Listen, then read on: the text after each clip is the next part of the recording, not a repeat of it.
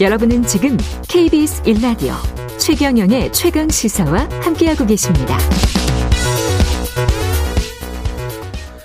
네, 구미의 한 빌라에서 3살 여자아이가 숨진 채 발견된 사건 아시죠? 청취자 여러분들도 들어보셨을 건데 지난달 첫 보도 이후에 아이의 외할머니가 친모인 것으로 밝혀져서 언론의 주목을 받고 있습니다. 하지만 사건의 본질보다도 사생활에 초점을 둔 선정적이고 자극적인 보도가 이어지고 있다는 지적도 나오고 있습니다. 미디어 인권연구소 뭉클 김원경 소장과 함께 관련 내용 짚어보겠습니다. 김원경 소장님 나와 계시죠? 안녕하세요. 네, 네, 안녕하세요. 예. 이제 먼저 이제 그 구미 3세 여아 사망 사건 이게 네. 잘 모르시는 분들도 있을 것 같은데 사건이 네. 이게 어떤 사건이었죠? 지난 2월 10일에 경북 구미의 한 빌라에서 난방도 안 되고 아무런 집기도 없는 빈 집에 홀로 숨져 있는 여아가 발견된 것입니다. 예. 아동학대 사건이 연이어 계속 불거지는 상황이었기 때문에 이 사건 역시 당시에 언론은 주목을 받았어요. 그렇죠. 그런데 예. 사체의 부패가 상당히 진행되었기 때문에 국가수 부검 결과 아이의 사망 시점이 작년 8월로 추정된다는 것 이외에는 정확한 사망 원인을 알 수가 없었습니다. 음. 그리고 당시 보도들은 아이 엄마가 어 아이가 살았을 때 홀로 아이를 두고 이사를 갔다고 하는데 과연 그게 사실일까? 그리고 어떻게 어 아이가 울었을 텐데 그것을 아무도 듣지 못했을까 이런 식의 수많은 어떤 추측으로 구성되어 있는 보도들이었습니다. 예. 음, 경찰이 확정된 것이 아무것도 없어서 무엇도 확인해 줄 수 없다는 입장을 반복했기 때문에 언론 보도들도 이렇게 추측성 보도들로 이어진 것이었는데요. 예, 이 사건이 이제 다시 주목을 받게 된 것은 말씀하신 그 DNA 검사 이후가 된 것이죠. 이 DNA 검사를 해보니까 네. 숨진 아이가 외할머니였다. 이거는 맞는 거죠? 예, 예, 팩트죠. 그것은 뭐 팩트라고 지금 그 법, 어, 얘기를 합니다. 일단 지난 10일에 경찰이 범행의 유력한 그 용의자로 공모자로 여아의 외할머니를 체포를 했습니다. 그런데 음. 11일에 경찰이 DNA 검사 결과 여아의 친모가 외할머니다라고 밝혔습니다. 예. 어, 외할머니는 아직까지도 출산 사실을 전면 부인하고 있는 상황입니다. 음. 그리고 또 어, 이미 많이 아시겠지만 여러 사람을 조사했지만 아이의 친부도 밝혀지지 않았습니다. 친부도 안 밝혀졌고. 일단 말씀드리고 예. 싶은 거는요. 예. 경찰이 친부를 확인하려고 하는 것은 음. 이 가족의 족보를 정리하기 위해서가 아니잖아요. 예. 어, 외할머니와 딸이 비슷한 시기에 출산을 했는데 음. 외할머니가 자신의 출산 사실을 감추기 위해서 자신의 딸과 자신의 아, 그 아기를 아이를 바꿔치기 했을 가능성이 높다라는 추측이 나온 것이고요. 그렇죠. 만약에 이게 사실이라면 또 다른 아동 학대나 유기가 존재할 수 있다는 가능성 때문에 이 친부를 찾는 수사를 진행하고 있는 것입니다. 그러니까 그런데 이제 우리, 예. 예. 우리 언론은 이것과 상관없이 그야말로 친부 찾기 놀이에 지금 빠져 있는 그런 상황이라고 볼 수 있습니다. 그러니까 언론의 관심은 사실은 아동학대의 사회 구조적인 문제 쪽으로 갔어야 되는데, 네.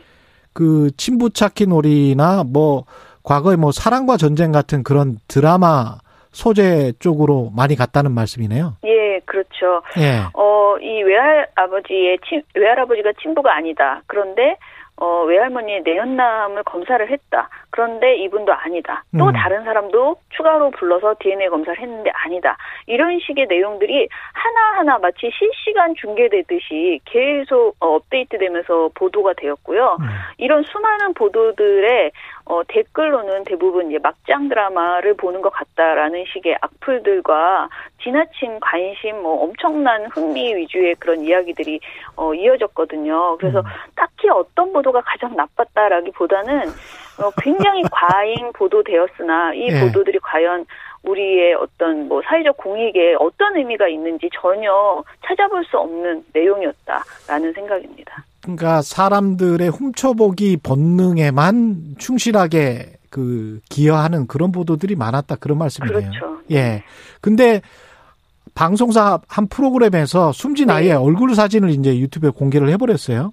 네, 네. 그 다음에 이제 인용 보도도 많이 됐던데 네. 이게 아이 얼굴을 공개하는 것까지 필요했을까 이런 생각도 들고요. 어떻게 보십니까? 이 문제는? 어, 일단은 아이의 피해자의 얼굴을 공개하는 것은 적절치 않습니다. 예. 어, 사실 이전에 우리가 양부모에게 학대당한 아이의 얼굴을 공개했던 일이 있었죠. 최근에. 어, 그때 그 아이가 정인이라고 이제 보통 말을 많이 하는데 정인이 얼굴을 공개했을 때에도 저는 이것은 적절치 않다라고 생각을 했어요.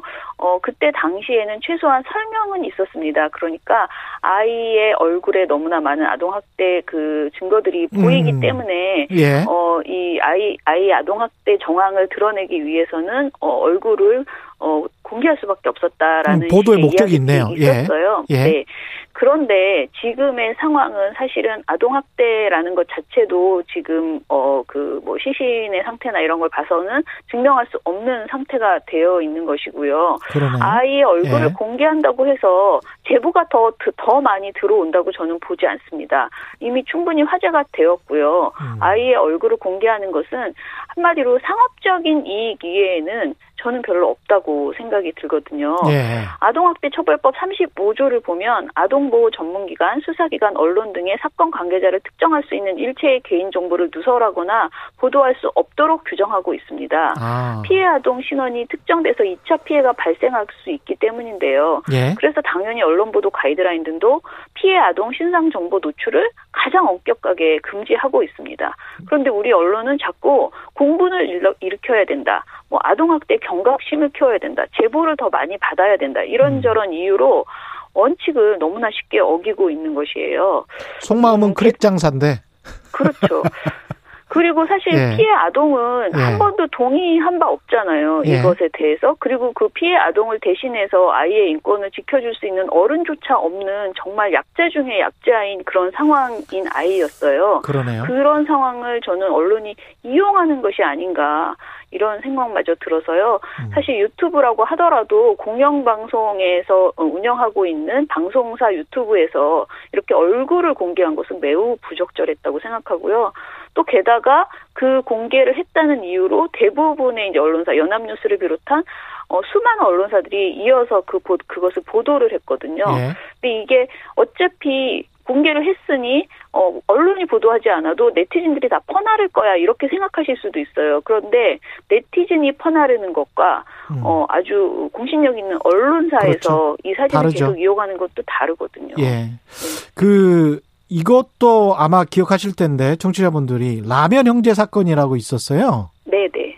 그것도 이 형제가 라면을 배고파서 라면을 먹다가 불이 났다 이런 보도가 있, 어서 라면 형제라고 그렇죠. 이름이 지어졌는데 네네. 이것도 사실이 아니었 던 거잖아요. 예, 그 보도는 사실은 굉장히 이제 어 이제 코로나19 시대에 학교에 가지 못하고 있는 아이들이 집에 있다가 이제 비극을 당했다라고 해서 이제 공부 그러니까 국가적으로 뭐 이렇게 큰 걱정을 일으키는 그런 보도였죠. 그런데 사실 그 보도는 라면이 아니라 하더라도 충분히 의미 있는 그 아동 학대와 연관되는 사안이기도 하고 여러 가지 의미 있는 사안이었어요. 그런데 네.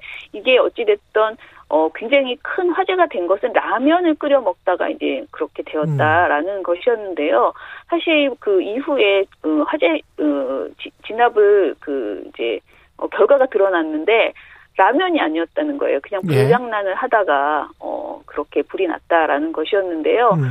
당시에 언론 보도는 최초에 어 소방 당국이 가스레인지 부근에 불이 났다고 말을 하고 그 얘기를 듣고 아 이건 음식 조리 중에 화재가 났겠구나라고 생각하면서 이 라면이라는 단어가 불쑥 나오면서 이제 추정이 어 전부 다 거의 모든 언론이 그렇게 보도를 하게 된 것이죠. 그러니까 라면 형제였다라는 것은 확인된 게 아닌데 네. 한쪽에서 쓰니까 그냥 다 라면 형제가 돼버린 것이고. 그렇죠. 그러니까 최초 보도한 그 라면이라는 말이 들어간 보도 이후에 그 어떤 언론도 라면이 맞나라고 묻거나 그것을 확인하는 과정이 없었다라는 게 정말 우리 언론의 그 받아쓰기 보도를 그대로 보여주는 것이 아닌가 이런 생각이 듭니다. 사실 이 사건의 본질도 어떻게 보면 이제 혼자 집에 남아 있었던 아이들 그 다음에 그렇게 될 수밖에 없는 어떤 그 부모, 엄마 네. 이런 쪽에 이제 초점을 맞췄으면 그것도 이제 사회 구조하고 연결이 좀 될 것 같은데요. 그렇죠. 예. 네.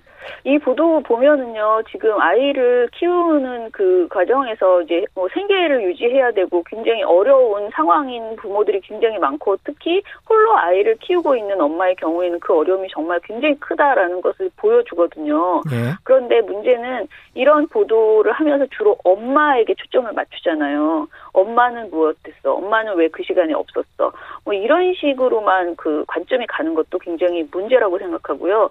그런 어, 관점을 시민들이 갖는 게 아니고 저는 언론이 그렇게 생각할 수 있도록 어, 이 스토리텔링을 하고 있다라고 생각을 해요. 그래서 음. 대부분의 이 아동학대 아, 아동학대 보도에서 엄마 또는 계모 이런 식의 키워드가 집중되는 아. 것은 문제라고 생각합니다.